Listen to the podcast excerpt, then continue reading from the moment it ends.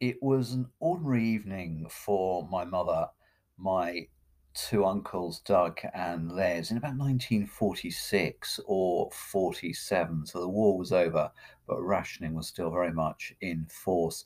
When my grandfather came home from a business trip, which he used to make regularly working for the post office, with a puppy in his pocket, it was one of the happiest days of my mother's life, as she would still remember uh, decades later at the age of 85 when my grandfather brought home, having uh, taken it for free off his landlady down south, this puppy, which would become known as Pat.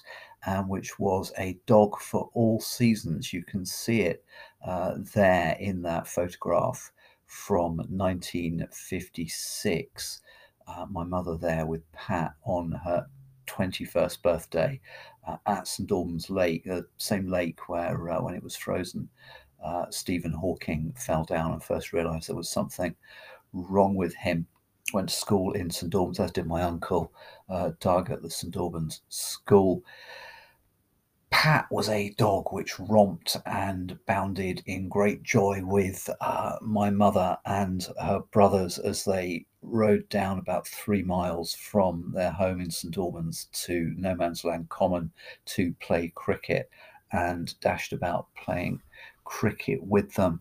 He was a dog, and this is a theme in uh, this podcast of uh, dogs' abilities who could find his way home short distance when um, about half a mile away. He was out with the uh, family and was frightened by the sound of a scout band, uh, something blaring out very loudly, uh, rushed off uh, to everyone's distress uh, when they got home very upset about Pat and where he was.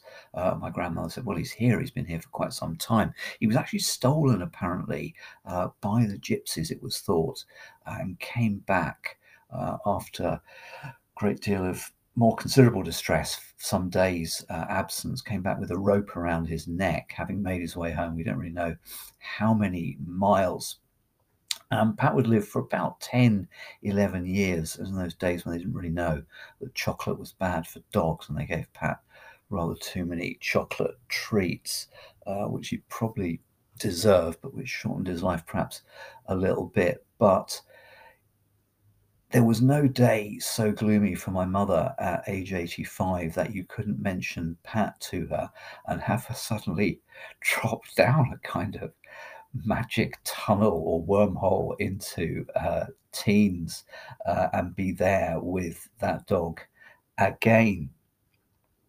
And he was going through my mind very much when I wrote my book, Singing Mouse uh, at Buckingham Palace, with many wonderful dog uh, and animal stories from the 19th century. And it's often struck me time and again just riding uh, through the park watching people that animals bring people together.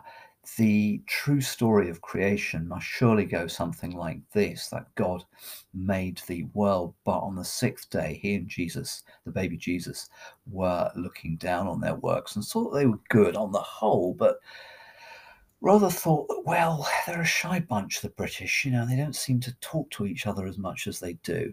And the baby Jesus said, well, what about doggies, Father? Oh, I like doggies. Let's give them some doggies. And the Lord Jesus and his Father saw that the doggies were good, and time and again they brought people together. This is Dark Histories from the Secret University with a special episode of historic portraits to cheer people up at what in Britain at any rate is a rather gloomy and cold uh, mid-March. It's raining again after snow this past Wednesday. First Dog takes us back to the Drury Lane Theatre in London in 1803 when the theatre was going through a bit of a rough patch and needed a hit to bring in the crowds and raise the revenue. And someone came up with the brilliant wheeze of a dog star. The play for this Newfoundland dog named Carlo, uh, who's also been celebrated more recently in a book of my own that I'm going to be putting out shortly, a piece of fiction uh, called Kali with a K, uh, The Wonder Dog.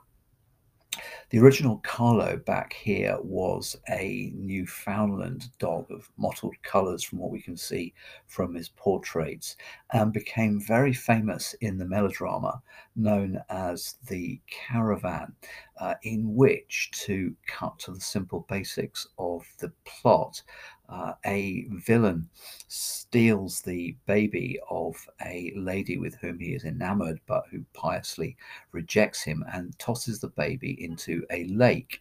Uh, cue the actual theatre in Drury Lane, which has a tank of water, and Carlo on hand, having been pretty rigorously trained for this job, which is just as well as we're told. It's difficult to be absolutely sure about this, but there is reason to believe that in some performances at least, it was indeed a real baby.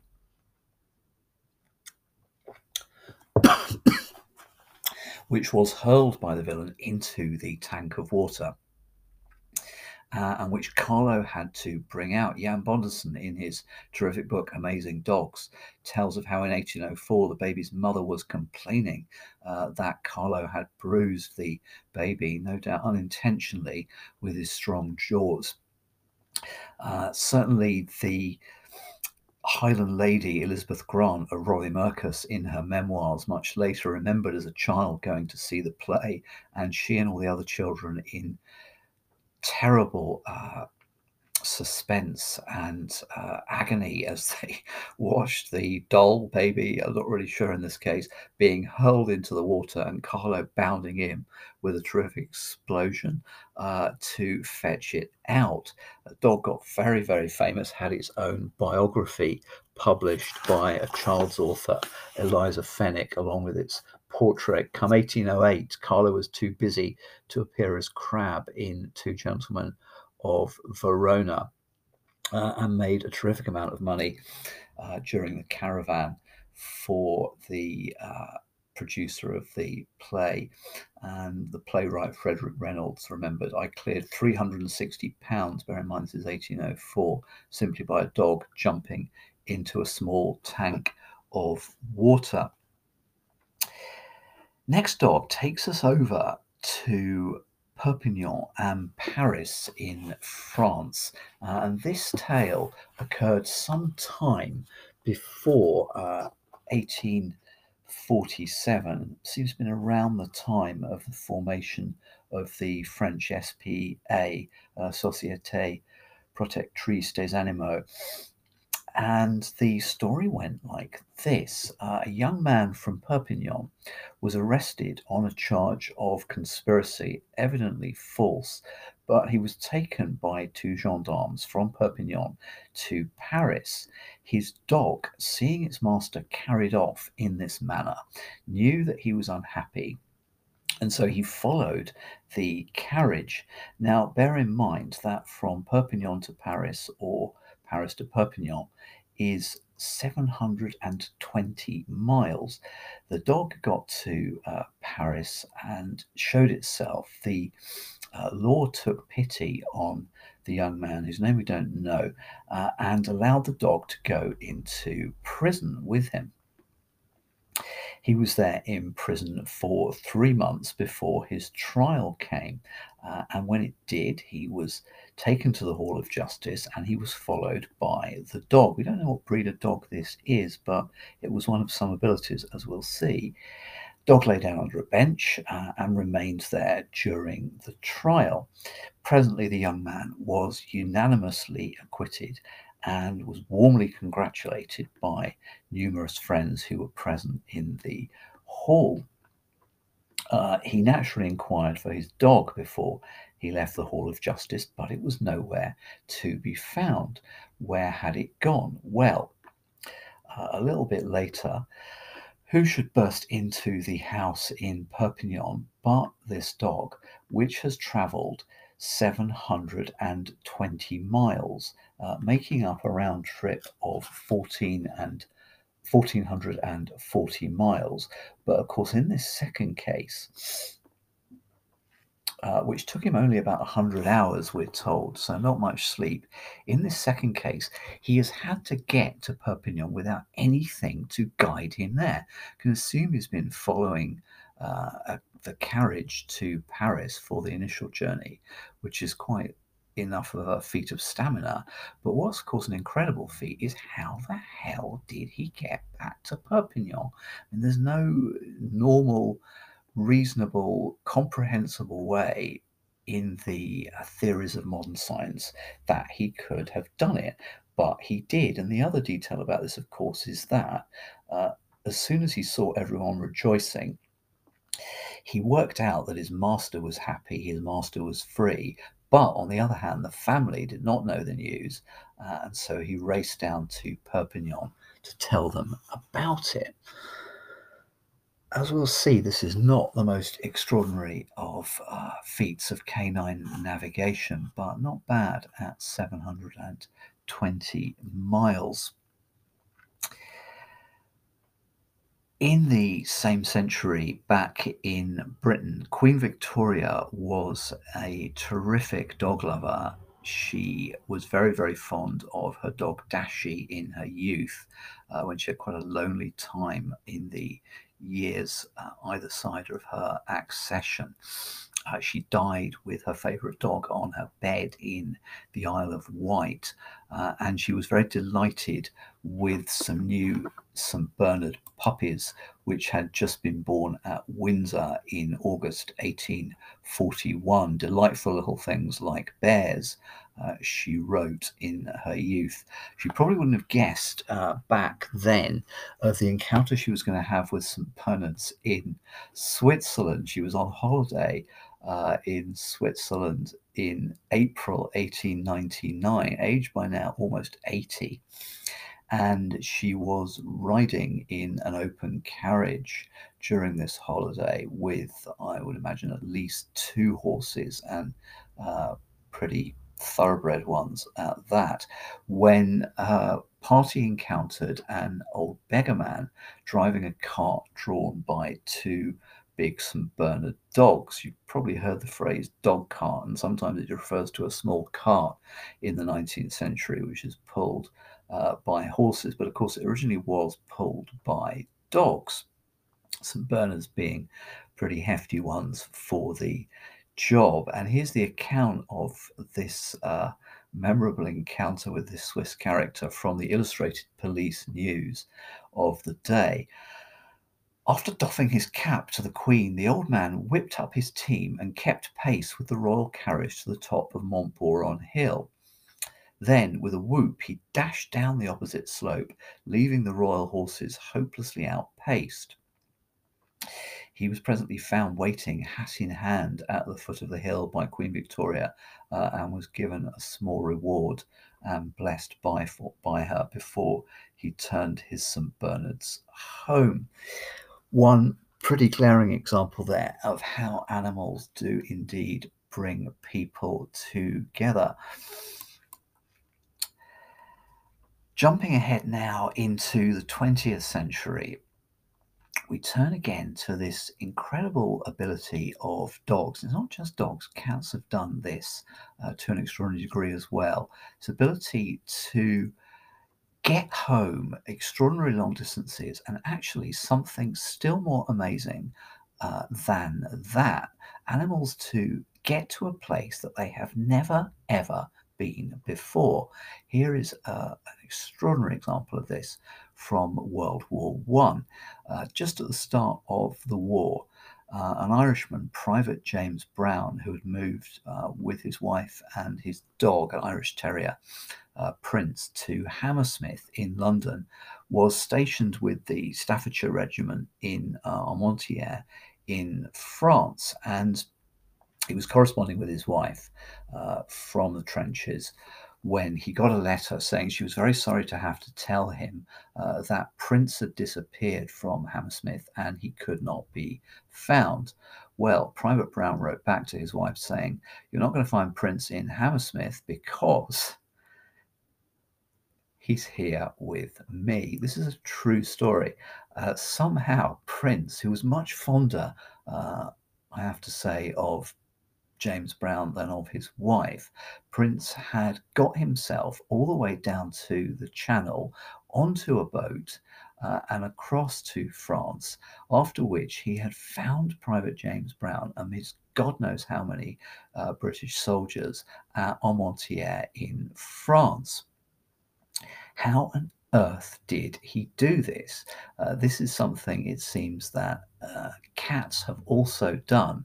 And Impressively enough, after this feat, uh, Prince also survived the war. Uh, he became a great mascot with his own khaki jacket of the regiment. He was a great killer of trench rats. His record uh, having been apparently 137 in one day, and he could be seen riding about on a horse in his khaki jacket as well. The only explanation we've got for this is that Prince simply homed in on James Brown. This is all he could possibly have done. It's just statistically absurd to imagine that he could have found uh, this man by chance amidst thousands of soldiers across uh, hundreds of miles from Hammersmith to Armentières. So we have here a fascinating uh, completely unexplained as yet, but also a story with other parallels case of this dog's love leading it on a strange trail all these miles uh, through all these adventures to survive the war in France. And we come finally to the great archetype of dog adventures in uh, America, we are now just within sight of the centenary of Bobby the Wonder Dog, uh, who was a collie, Scottish collie cross uh, dog, born in 1921, uh, male dog belonging to the Brazier family, Frank and Elizabeth, husband and wife, with two young daughters, Leona and Nova. They lived in Silverton in Oregon, uh, west coast of the United States, and they went on holiday in August 1923, almost a century ago, now to their relatives in Wolcott, Indiana. And Bobby, of course, came with them, uh, being two years old at this time, had a nice holiday with them, which was planned for about a fortnight, until he was attacked by three other dogs and ran away, the family were very distressed and stayed over there allotted two weeks to try and find uh, Bobby and just could not do it. So began driving back the uh, two and a half thousand miles to Oregon daughters in a terrible state, as you can imagine, who want to be driving that car uh, through that harrowing trip. Imagining now that they would never see Bobby again, and the weeks uh, limped on, the months limped on, and as it turned out, Bobby was loping on. And pretty grim Christmas, I imagine, with Bobby's bone all wrapped up uh, under the tree and uncollected. Daughter's not uh, in a very happy state. January comes in and February comes in, and Bobby comes home two and a half thousand miles across uh, an American winter through some of the coldest territory uh, in the continent of America rivers, mountains, deserts. How the hell did he do this? Nobody knows. No science has explained this. Um, he wasn't just going home to a person in this case, but we can't rule out that it was the presence of the people in his home, as well as the home that he knew, which led him back across this absolutely epic journey. It was retraced afterwards uh, once he got home.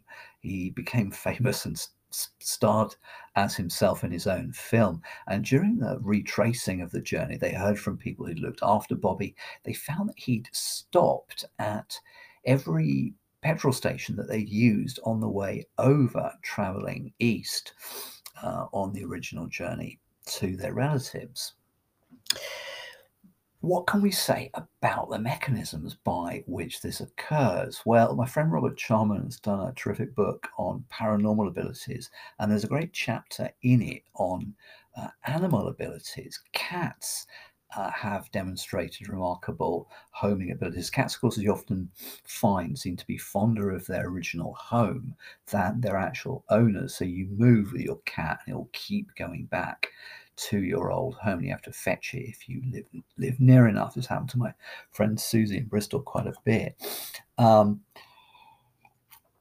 sometimes people, of course, just give up and leave the cat with uh, its old home and its new owners. Uh, cows actually can do this, and it's pretty thought provoking to think about how many uh, cows are separated from new calves in uh, sales and yet will go back within a few hours to find the calf, which is in a completely uh, new farm, place that they've never been to before.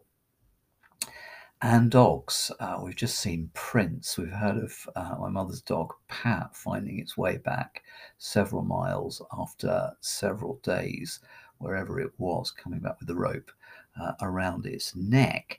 And Bobby, the great, great archetype of this, uh, traveling two and a half thousand miles across some of the most atrocious weather and climate of the American winter. The experiments that have been done on dogs, letting them uh, loose a few miles from home, often very early in the morning, so there's not so much traffic about, have shown that not all dogs can do this, but the dogs that can do it seem to be what you call alpha dogs that for perhaps a minute or so they wander about seeming a bit disorientated and lost. Uh, and then suddenly their head will go up, almost like a compass needle going up. And they will then make their way back and nothing will really stop them. What's fascinating about this uh, ability is they seem to be following a trail that is beyond human abilities to use or to really understand.